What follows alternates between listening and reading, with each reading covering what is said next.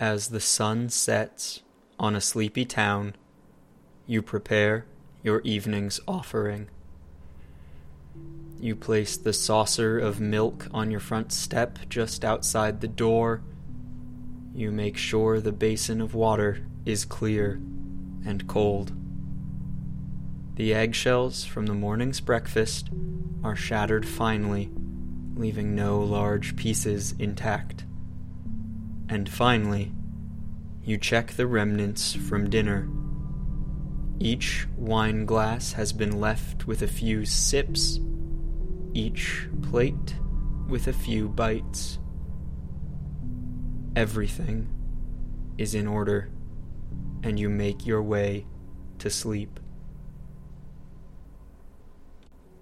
Fairies, the East-Shi or the Shi, are central to the folklore of many regions in Europe, and stories about them range the gamut from comedy to tragedy. Horror stories, love stories, they demonstrate the wide expanse of human emotion, and they provide roots for a number of superstitions. The fair folk come out at night, that is known, and they find their way to the smoldering embers of the houses near their Shi mounds. They drain the wine cups and finish the scraps of dinner left for them. They drink the fresh milk and bathe in small vessels of pure water. And if they are pleased with the offerings, they return the favor of hospitality with luck. They are not ungrateful, after all. However, visits from fairies are one thing. Other superstitions warn about how to keep them from roosting within your home. The presence of such a spirit can cause all manner of mischief or misfortune. To prevent such a disturbance, you must ensure that you have shut and locked all the drawers in your home, lest they dwell within them, and you must make sure to completely break apart any eggshells within your home. An intact half shell can serve easily as home to a small and mischief-making spirit. Or so the superstition goes. This is a story about fairies. More correctly, this is many stories about fairies. There are so many varieties and groupings of fairy, I will not even try to cover them all. But hopefully I can offer some small slice of insight into these rich stories. Fairy stories are a mirror. Fairies are exaggerated versions of us, of humanity, in many ways, and they often serve to teach valuable lessons. Join me as I travel to the other world and back. Today we fly with the fairy hosts, deal with the royal courts of the other world, and pay our respects to an ancient tree. I am Andrew Eagle, and I would like to invite you to follow me as I go through the veil. At the most basic level, scholars of folklore define three distinct groups of fairy. The first are the trooping fairies. Trooping fairies form large processions, organize into courts, and generally live in large groups in the other world. All fairies are, to an extent, mischievous and can be dangerous. In general, though, the trooping fairies are represented as kind-hearted, willing to warn humans who risk offending them, and to return kindness with favors. Additionally, trooping fairies include the nobility and aristocracy of the fairy world. These rulers are often found leading long processions of fairies across the land under the light of the moon. The second are the solitary fairies. They tend to be malicious and downright malevolent toward humans, although there are exceptions. The third are the domesticated fairies. These are fairies that for one reason or another have chosen or been recruited to live in a human household. Domesticated fairies often serve some role or provide a service to the household where they dwell. Examples of the domesticated fairy would include brownies, a fairy spirit that would come out at night to perform simple chores around the house and farm in exchange for the offering of a bowl of milk or cream. If they feel insulted or disrespected, a brownie would leave the home forever. They are prideful things. You know better than to be caught out on the road after dark. Somehow, though, you lost track of time. Maybe the way was longer or the day shorter. And so you find yourself still hurrying down the road as the sun sets. You crest the hill just as twilight settles across the countryside, and you see them. A whole line of them stretching back along the road, at least fifty more. Beautiful and terrible, tall and tiny, the fair folk cross the land. They wear gold and green, red and orange, brilliant splashes of color. As they draw near, several of the smaller members of the procession flutter forward on gossamer wings. They alight on your shoulders and your head, tugging lightly at your hair and giggling. You are utterly enchanted in the moment. How could you possibly resist? Shortly, you are walking with the procession, without any regard for direction or the home you are trying to return to. You have been caught in a fairy raid, and you know it, but you do not care. You laugh with them and drink with them. You remember enough not to eat of their food. To eat of the fairy world is to be trapped there. But you are also careful. When you refuse, you do so with the utmost respect. Suddenly, you know it is time for you to leave. You bow to your wondrous companions and wish them well. They call you friend, and thank you for your kindness before vanishing into the woods as fast as they had come. You wait for a moment, and then with a sigh, begin to try to find your way home. You find the road before you hear the sounds. At first, you cannot discern them. It sounds like, maybe, voices. Shortly, they gain definition, hoots and cries and screams and laughter. It is an ugly cacophony of sound, and with it comes a deep, cold fear.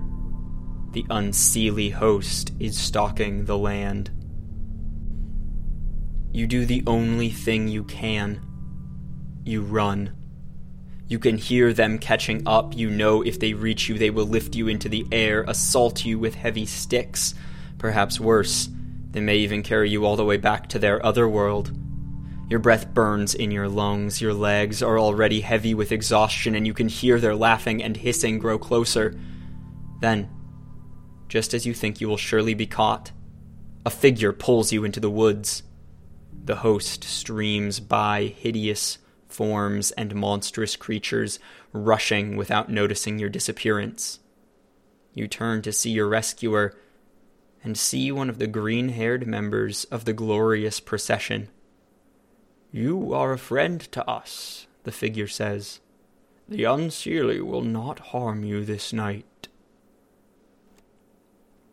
A concept more common in Scottish fairy stories than their Irish counterparts, some fairies are separated into one of two courts. The two courts are the Seelie Court and Unseelie Court.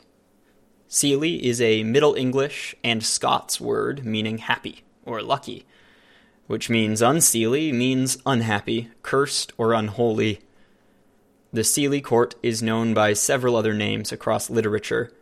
The Shining Throne, the Golden Ones, or the Summer Court are among the more common titles. In general, the Seelie Court is friendly to humans. They are likely to seek the help of humans and repay kindness with kindness. If a human offends them accidentally, they are often shown to warn the offender rather than punish them.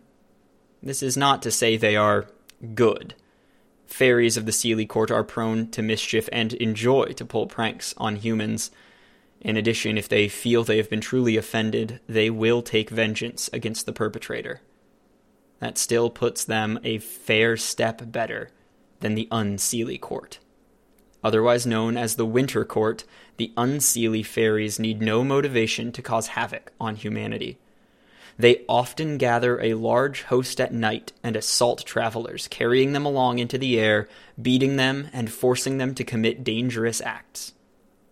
Just as the Seelie Court is not always benevolent, there are stories of Unseelie fairies becoming fond of a particularly respectful or interesting human, but they tend to keep such people as something of a pet. Your new friend, beautiful and strange, with the green hair, leads you through the woods. They walk with a casual grace that reminds you of the farm cats that prowl the farms near your home. You realize, after no short time, that they are leading you toward your home. It is a winding, circuitous route, but nonetheless, it will bring you to your front door, given time. When you ask your companion how they know where you live, they shrug and respond, "My home is there, too." You do not press anymore. You sense that to do so would be rude. As night continues toward dawn, you are exhausted, but press on behind your guide. Then, you break through the trees once more. In the distance, you can see home. The modest house, the small stable, the pasture nearby, the humble stretch of well-kept fields interrupted in their very center by a massive ash tree. The tree has been there as long as you can remember, since before your parents built the house and tended the fields. You step from the trees and into the farmland. The sound of light footsteps behind you give you pause, and you turn to see your fairy guide following you now. They continue to follow until you pass near the tree. You give it a wide berth, as usual. You know what happens to those who damage a fairy tree. Your traveling companion stops at the base of the tree, laying their hand upon its bark gently. "This is where we part ways for now." You smile at them and nod. "You have tended our tree well, and for that you have been part of our procession. You are friend to the Seelie Court." Then they vanish beneath the roots of the tree, back to their other world before the light of the sun begins its crawl along the land. You finally make your way home, bewildered and tired, but safe. Fairy trees hold within their roots, or perhaps their branches, doorways to the other world. These doors are layered with protective magic to keep the She's access between worlds safe. They are almost always a hawthorn or ash tree and are often surrounded by a circle of stones surrounding the base. The source of the stones is up for debate, with some claiming the locals placed them there, and others saying it is the wee folk themselves. Should someone damage a tree protecting such a gateway, they are cursed with a lifetime of misfortune. Cursed. Truly. This means that believers in these stories are leery of even touching such a tree. To this day, these fairy trees are left alone even when it is inconvenient. It is not uncommon to see a perfectly cultivated farm with a fairy tree standing untouched in the center. There are also several reports from around Ireland of road work stopping entirely if the proposed route would require removing a fairy tree. Workers have refused to touch the tree, and more often than not, the road is rerouted slightly to bypass the tree entirely. There is one story in particular that I enjoy with a more modern setting. Although I could not find any evidence of the event, the story goes that DeLorean, the car manufacturer, cut down a fairy tree to construct a manufacturing plant. Suffice to say that some blame that action for the immediate decline and eventual failure of DeLorean. Fairies are present in one form or another in many regions' folklore. They are friend and foe, ally and enemy. They are mischievous and chaotic, but always repay their debts. Fairy stories present to us an attractive version of the world, a version where kindness to a stranger may be repaid with magic, where respect for nature and those that dwell there can change your luck for the better. A version of reality where doing good is rewarded and doing bad is punished. The appeal to me is obvious. I hope that you have enjoyed this episode of Through the Veil. If you found your time well spent, I encourage you to subscribe to hear new episodes weekly wherever you listen as we continue our exploration of folk stories, myth, and magic. If you are enjoying the show, and you have topics you would like to hear covered, please email me at throughtheveilpodcast at gmail dot com or reach out on Twitter at throughveil. As always, thank you for listening.